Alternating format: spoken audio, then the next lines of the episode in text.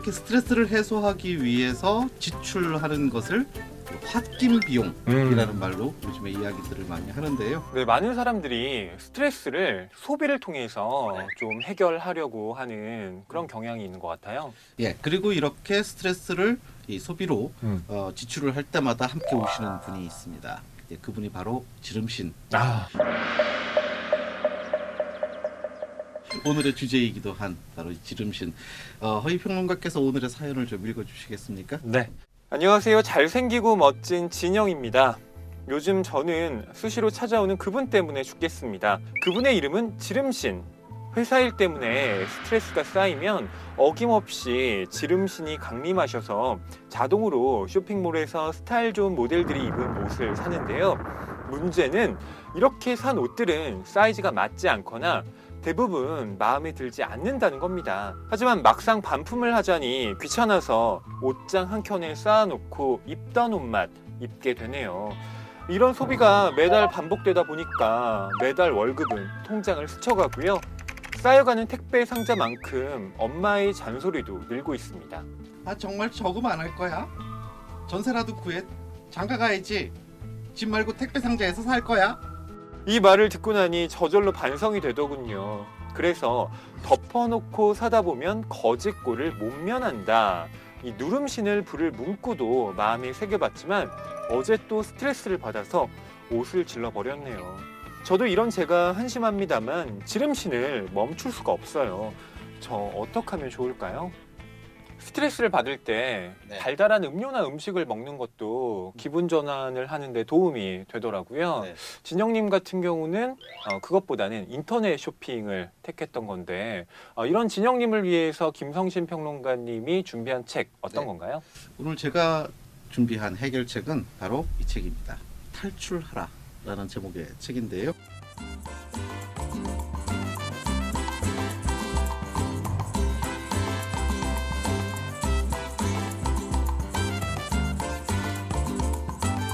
이 책을 제가 진영님께 추천드리는 어, 그 이유는 네. 우선 저는 이런 말씀을 드리고 싶어요. 그러니까 goods life는 음. good life가 아니다. 어, 무슨 말씀인지 아시겠어요? 네. 그러니까 물건을 사는 어떤 삶은 좋은 삶이 아니라는 뜻이죠. 그렇습니다. 네. 이게 언젠가부터 이 소비라는 것이 곧 경쟁력처럼 네. 보여지기도 하고요. 또 어떤 사회적 지위를 나타내는 일종의 어떤 상징물처럼 음. 되지 않았습니까? 그 예를 들어서 우리가 신형 스마트폰을 가지고 있지 못하면 마치 어, 나라는 존재 자체도 구형인 것처럼 음. 느껴지게 만드는 이것이 이제 소비 지향주의 사회의 어떤 어, 특징이라고도 할 수 있는데요. 네. 음, 근데 이런 사회에서 진짜 위험한 것이 바로 소비 중독이라는 음. 겁니다. 그러니까 소비는 이 소비 지향을 궁극적으로 해소시켜 주지 못한다라는 겁니다. 네. 이게 무슨 얘기냐 하면 그러니까 늘 소비는 또 다른 더 큰 소비들을 요구한다라는 건데요. 이것은 마치 목이 마른데 음. 에, 그럴 때 물이 아니라 바닷물을 마시는 것과 네. 같다는 겁니다. 더 큰 갈증이 일어나겠죠. 그렇죠. 저자가 이 책을 통해서 강력하게 주장하고 있는 바가 바로 그 점입니다. 네. 탈출해야지만 된다라고 이야기하는데요. 우리가 세상에 한번 태어난 이상 행복하게 살아야 되잖아요.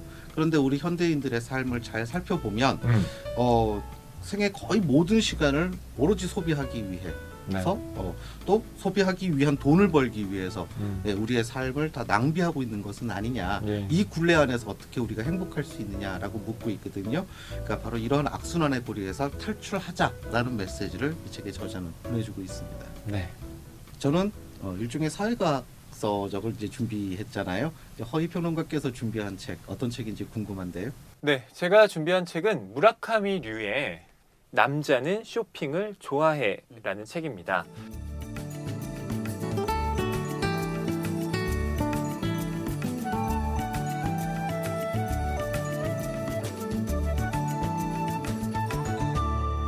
어, 저는 진영님께 이런 말씀을 드리고 싶은데요. 이왕 패션 지름신이 찾아온 거 억지로 쫓아내려 하지 말고 패션 지름신을 이용해서 어, 좀 더 스타일리시한 사람으로 거듭나면 어떨까? 네, 이런 말씀을 좀 드려보고 싶어요. 소비를 생산으로 다시 바꾸는 거고. 그렇습니다. 이 책의 저자인 무라카미 류는 원래 패션에 관심이 1도 없었다고 해요. 뭐 예를 들면 인기 어, 여성 아이돌 멤버들과의 식사 자리가 있었는데 어, 거기에 그냥 후드 트레이닝복 대충 입고 나가서 주변 사람들한테 아니 너 지금 이렇게 입고 온 게 말이 되냐 이런 소리까지 들었다고 해요. 그러던 무라카미류가 네. 변하기 시작한 건 이탈리아에서였다고 해요. 어, 이탈리아 사람들이 멋진 셔츠를 입은 걸 보면서 어 저거 어, 나의 완소템이다 라고 생각을 하고 아, 나중에는 25분 동안 무려 13장의 셔츠를 구입했다고 해요. 엄청난 지름신을 이제 가늠하셨던 거군요. 그렇습니다. 어, 또 무라카미류의 하루 일과의 시작은 침대 위에 셔츠를 쫙 깔아놓고요. 거기에 어떤 코디가 어울릴지 이렇게 넥타이를 어. 맞춰보는 거라고 해요. 네. 무엇보다 진영님이 자기소개에서 안녕하세요. 잘생기고 멋진 진영님입니다. 라고 하셨잖아요. 저는 그 잘생기고 멋진 매력을 어, 이 책을 통해서 조금 더 더 돋보이게 할 수 있지 않을까. 이 무라카미 류는 제가 또 개인적으로 오랫동안 좋아했던 작가이기도 한데요.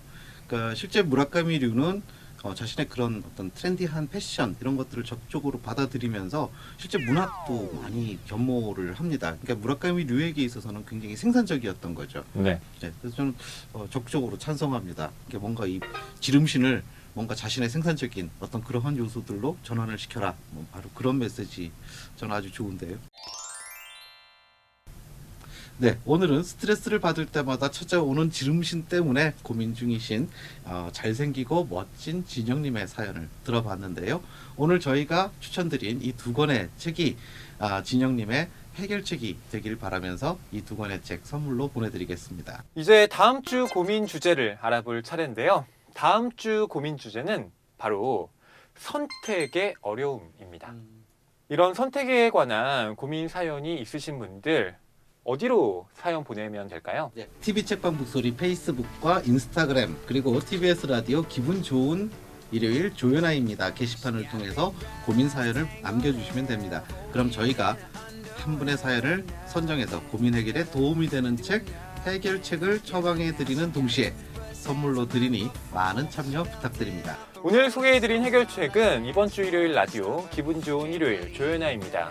그리고 네이버 오디오 클립을 통해서도 다시 들으실 수 있다는 점 알려드리면서 저희는 이만 인사드릴게요. 예, 다음 주에 다시 찾아뵙겠습니다.